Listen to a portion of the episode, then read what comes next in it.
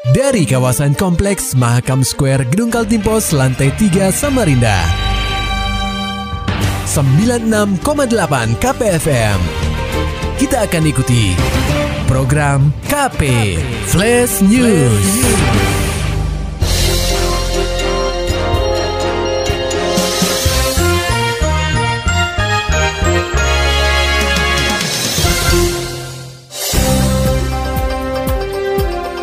Anda sedang menyimak program KP Flash News bersama saya Agung Pratama.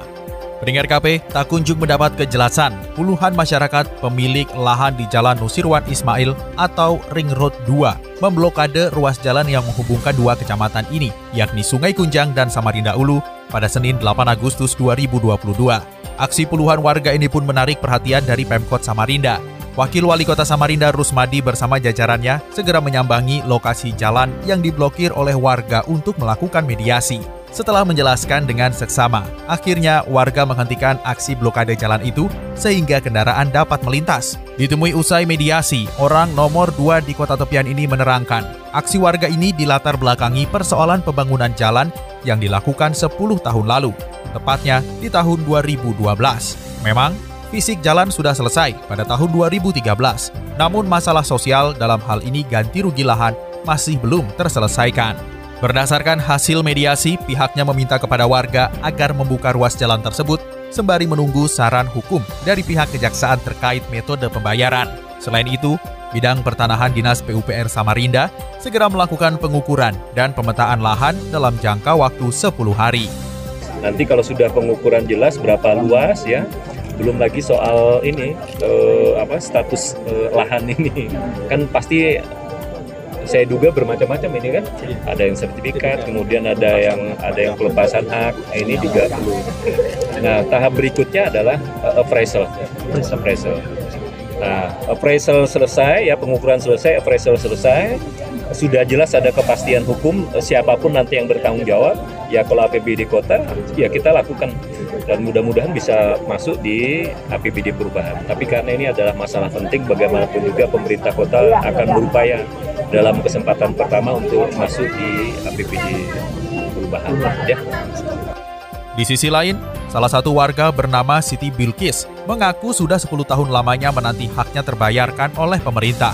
Ia menuturkan bahwa berbagai upaya telah dilakukan, mulai dari bersurat ke kementerian yang mengurusi urusan pertanahan hingga ke Pemkot Samarinda. Namun dirinya tidak pernah mendapat respons positif dari pemerintah atas sembilan bidang lahan miliknya yang digunakan untuk pembangunan jalan. Punya berapa lahan? Kalau kami punya sembilan lahan. Sembilan lahan. Sembilan titik. Sembilan titik ya? Iya. Kapan itu Bu dimulai dibebas untuk pembangunan? 2012 atau 2013. Kemarin Hah. 2012 Pak. Eh, Nah. Jadi dijanjikan kita ba- dibayar 2014. Oke, siap. Ternyata sampai saat ini tidak ada. Selama ini upaya apa yang udah Ibu lakukan? Udah kamu ke kelurahan kecamatan? Sudah, kita sudah semua upaya kita lakukan. Sampai menyurat ke menteri. Ke menteri Iya, sudah. Wali kota kita dua kali menyurat Iya. ya. Tidak ada belasan. Somasi. Jadi, ya, Somasi kami berikan. Saat ini karena kita tidak ada belasan, upaya apa? Jadi ini upaya kami terakhir untuk menutup jalan. Walau sudah mendapat angin segar dari Wakil Wali Kota Samarinda Rusmadi, Siti Bilkis berharap pemerintah bisa bertanggung jawab atas lahannya yang sudah digunakan untuk pembangunan jalan sehingga haknya yang 10 tahun tak ada kejelasan bisa segera dibayarkan. Sekedar informasi, terdapat 47 bidang lahan dari 35 pemilik yang belum mendapat biaya ganti rugi lahan oleh pemerintah untuk pembangunan jalan Ring Road 2 ini. Sebanyak 45 bidang lahan berlokasi di Kecamatan Sungai Kunjang, sementara tiga bidang lahan lainnya berlokasi di Samarinda Ulu. Pendengar KP, Pemprov Kaltim bagikan dua bus untuk SMA Negeri 10 Samarinda. Beritanya disampaikan reporter KPFM Samarinda, Maulani Alamin. Gubernur Kalimantan Timur Isra Nur menyerahkan dua unit bus kepada SMA Negeri 10 Samarinda. Dua unit bus tersebut akan digunakan sebagai penunjang aktivitas siswa dan siswi. Gubernur Isra Nur mengatakan, bantuan aset berupa dua unit bus bagi SMA Negeri 10 Samarinda adalah bentuk perhatian Pemprov Kaltim terhadap dunia pendidikan. UPT pelaksana kegiatan pendidikan setingkat SMA SMK di beberapa Berau, kemudian Kutai Kartanegara, Balikpapan, PPU. itu kendaraan operasional tapi Ya, bentuknya Pak ya? ya, ya. Kalau untuk bis berarti hanya dua. Ya untuk di sini itu spesial. Siap.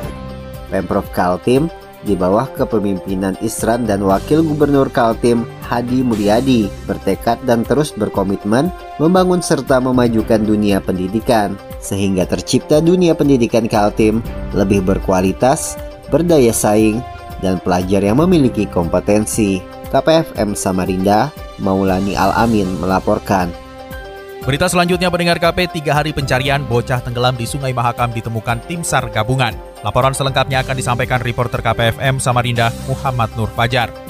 Tiga hari pasca dilaporkan hilang tenggelam di Sungai Mahakam, bocah 9 tahun bernama Muhammad Nur Wahid akhirnya ditemukan oleh tim SAR gabungan dalam kondisi tak bernyawa pada Minggu 7 Agustus 2022 pukul 10.40 waktu Indonesia Tengah. Dalam pemberitaan sebelumnya, bocah yang akrab disapa Wahid itu dilaporkan tenggelam saat tengah bermain dengan dua rekan sebayanya di belakang galangan kapal Jalan Haji Jahra Kelurahan Sungai Kledang, Samarinda Seberang, pada Jumat 5 Agustus lalu sekitar pukul 17.30 waktu Indonesia Tengah. Kepala Kantor Pencarian dan Pertolongan Balikpapan, Melkianus Kota, yang meninjau langsung proses pencarian mengatakan, setelah beberapa hari melakukan penyisiran, akhirnya jasad Wahid ditemukan sejauh 60 meter ke arah hilir dari titik awal lokasi bocah 9 tahun itu tenggelam.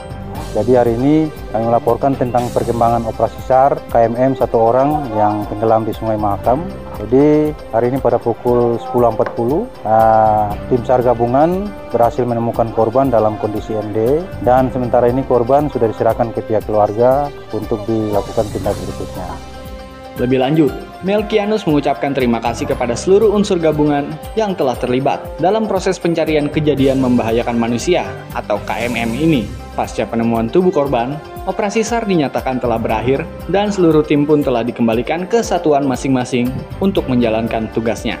KPFM Samarinda, Muhammad Nur Fajar melaporkan.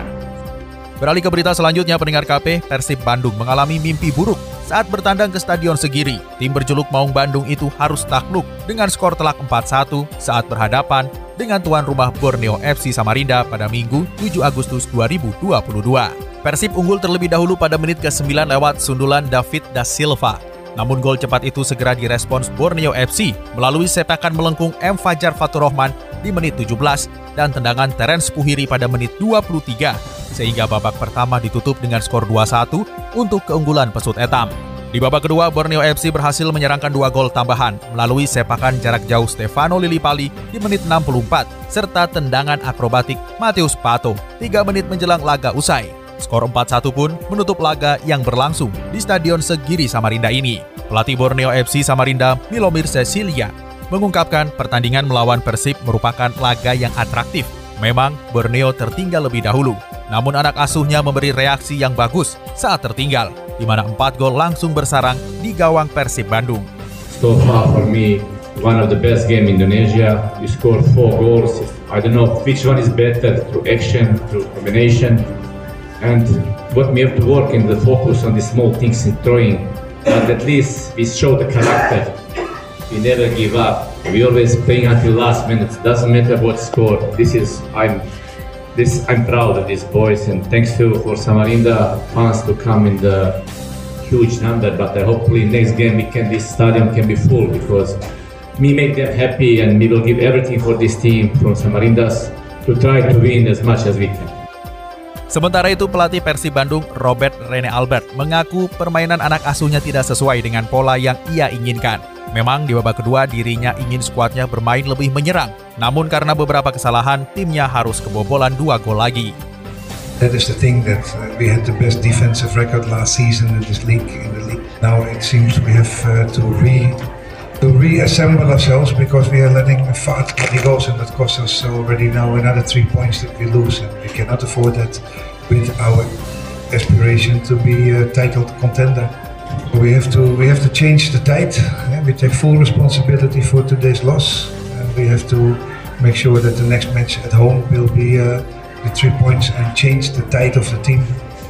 Hasil ini membuat Borneo FC naik ke peringkat 4 klasemen BRI Liga 1 dengan raihan 6 poin dari 3 pertandingan. Sementara Persib Bandung semakin terbenam di peringkat 17 karena hanya meraih 1 poin dari 3 laga yang sudah dilakoni. Maulani Alamin, Muhammad Nur Fajar, KPFM Samarinda. Serta dapatkan berita-berita selengkapnya di www.968kpfm.co.id. Demikian tadi telah kita simak rangkaian berita-berita yang terangkum dalam program KP Flash News. Persembahan dari 96,8 KPFM. Terima kasih dan sampai jumpa.